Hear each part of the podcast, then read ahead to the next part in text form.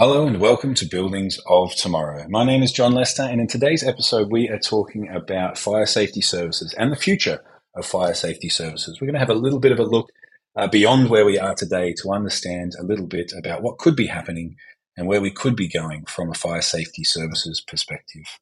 I'm really happy and excited to be joined by two experts today. Uh, Ruud Geelen, who is the Global Vice President of Service Portfolio at uh, Siemens Smart Infrastructure, and Miguel Coll, who is the Global Portfolio Director for Fire Safety Services, also at Siemens Smart Infrastructure. Ruud, Miguel, thank you so much for joining us. Hello. Thank you, John. Good to see you again. It's a pleasure, and uh, thanks for saying again because we have uh, had one conversation uh, before, and we've talked a lot about the digitalization of fire safety services. Uh, so much has happened over these last years in a relatively traditional market of fire safety uh, and within the service uh, part of this uh, industry as well. We've seen a lot of things happen, a lot of digital technology starting to be applied. Uh, you and your teams, as you discussed with us in the previous episode, uh, are using this today, finding benefits, finding customer value within leveraging this digital technology. And and I feel like that there's been quite a bit of a journey that's already happened, but we still have a long way to go. So today we'd like to talk about what's really cutting edge, we know where we are today, but what's next? Well, let, us postulate a little bit and think about uh, what could be next in the future as we develop and leverage this technology more. And and I bring that question to you first, Ruud. Uh, where do you see us going? Where where do you think we will be next from a fire safety services perspective? Extremely excited because, um, uh, of course, we go digital there as well. Um, let's do a short recap. Uh, what we discussed in the, the previous podcast is that we are we were showing already that we were deploying preventive corrective uh, services above site with a digitally enhanced maintenance approach. Uh, so doing basically the same tasks that we, we, we are doing on site, but doing that with with uh, additional technology um, uh, to do that remote, or even better to do it both, right? With support above site and the on site uh, the technicians. So that was basically the first step that we that we um, took and that has been very successfully being deployed and, and out uh, all across the globe. As a next step, um, something that we are currently putting into place with, with our new uh, FS20i portfolio is this more condition-based maintenance approach. So what we do is we, we continuously monitor uh, our systems. Uh, we um, uh, we report the system performance, such as events and alarms, which anything that might be relevant to enable smart decision making, um, to increase levels of safety, and to ensure certain business continuity for our customers. And like we said also last time, is what we do now on top is kind of digital health checks, right? So we are running additional scripts. Uh, we are monitoring and reporting soiling levels. Uh, we do disturbance-free testing uh, of all the detectors, all remotely, and in a frequent that fits to our uh, customer needs. So this is this is today available now. Everything we do, uh, the, everything what we um, so we get the data out, we map it, we categorize it, etc. And we are actually already able to bring that into a kind of a predictive maintenance approach. However, that's being done by our, our experts. So the way how you analyze the data and translate data into a recommendation how to optimize uh, the performance of systems that will positively contribute to the level of safety and business continuity of our customers is still being done by our experts. So it's very uh, labor intensive. Um, and that requires capacity and competences, and that, of course, is limited available. And it's also very expensive. So, in order to scale that and to make these services available for all customers all around the world, we want to automate that. Uh, so we are currently automating the analysis that we are doing on the data and come up with um, predictions also completely automated uh, to uh, to really come to that predictive and even in the next step predictive prescriptive uh, approach. So are you also able to uh, not only expect what it's going to fill, but also are you also able to automate what you should do in order to prevent that? And that, that that's the prescriptive part of it. So we are working with our subject matter experts. They're working on use cases. They are working very intensively with data scientists. Extremely excited. We have never done that in fire safety before. Um, we, we, are finding data patterns. We are identifying then uh, what could be a potential algorithm. But in the next step, you need to put that in a rule-based engine where we are able to put all that knowledge and all these uh, algorithms in an automated way within that infrastructure that you can apply to massive amount of data that we can verticalize and put into place to every single customer around the globe. So the predictive and prescriptive way in how to approach that and completely automate that, that's how the future of fire safety really looks like. Understand. And uh, Miguel, a question for you. When when we start to achieve what, what Ruud describes, so we, we start to leverage the knowledge, the data, the insights that we're collecting now, and start to automate, start to build these rule based scripts, start to deploy these in more places. Could you give us an example of what that could look like? If I was a customer or, or, or had a project, what could that look like uh, in the real world once we're able to deploy? Sure. So, in collecting data and putting together that data lake. Uh, we, we are connecting systems today. We are retrieving a lot of data.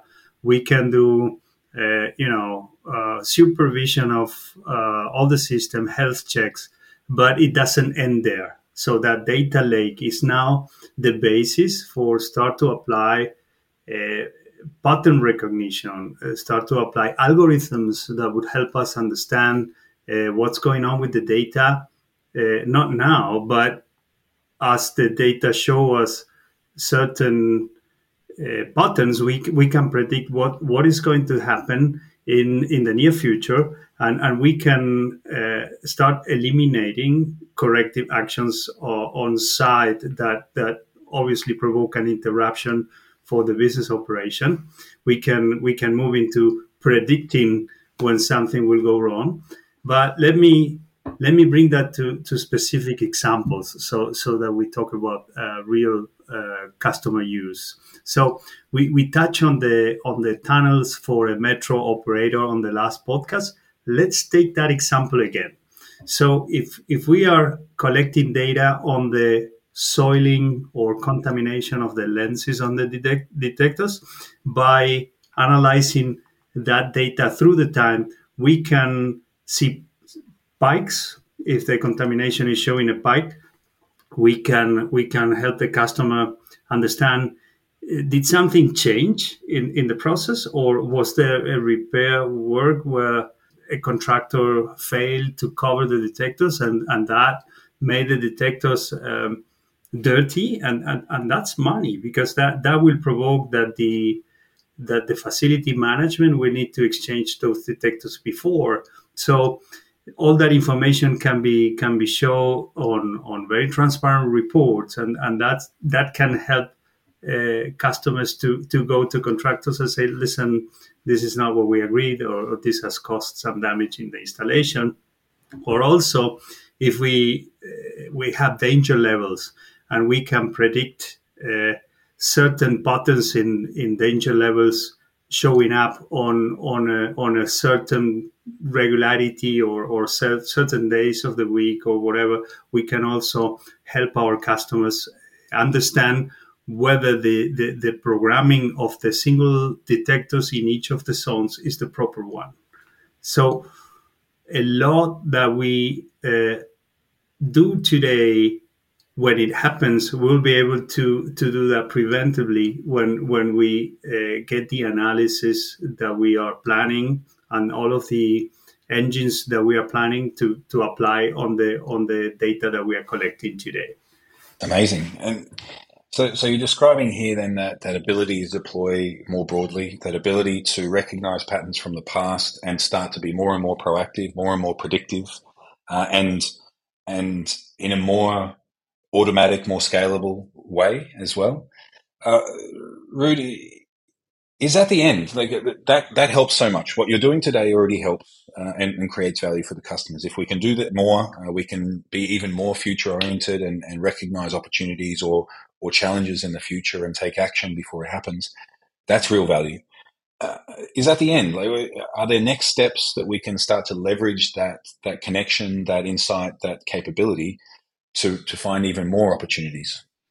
Yeah, of course. Uh, so um, it's exactly what we are doing, and we call the technology with purpose. And and there is always a purpose where we are able to positively contribute to. So there there are there are basically two next steps yeah, where we are going to apply that digital journey and, and where we're going to step by step by step really creating value for our customers and provide proactive or or planned maintenance instead of reactive uh, and unplanned maintenance for our customers.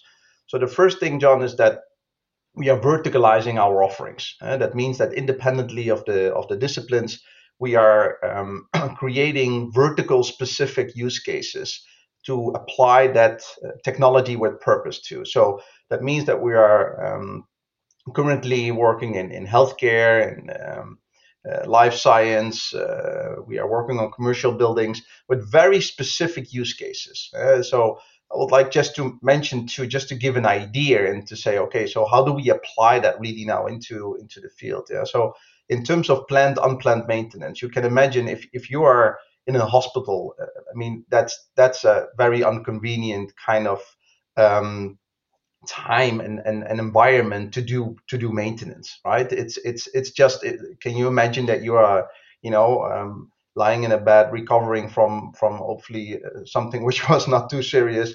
Um, but then people are coming in unplanned by doing whatever whatever they need to do. Yeah, that's just very inconvenient. So this is a good example where we say okay we would like to make sure that when that patient room is free that you can plan proper maintenance within that room and never come back there at least in the next uh, 11 12 months before our next kind of planned maintenance takes place the same kind of use cases are applied within um, uh, higher education or commercial buildings. What we see is that facility managers uh, are, are being challenged more and more in, in, in doing more with less. Uh, so they are either being challenged by re- reduction of headcounts within their facility management team, or they are getting more square meters to cover with the exact the same team. And also here, these guys are not kind of waiting for unplanned things where they need to give guidance to our technicians to get into buildings and to create access to specific rooms, etc. This is just very annoying. So this is business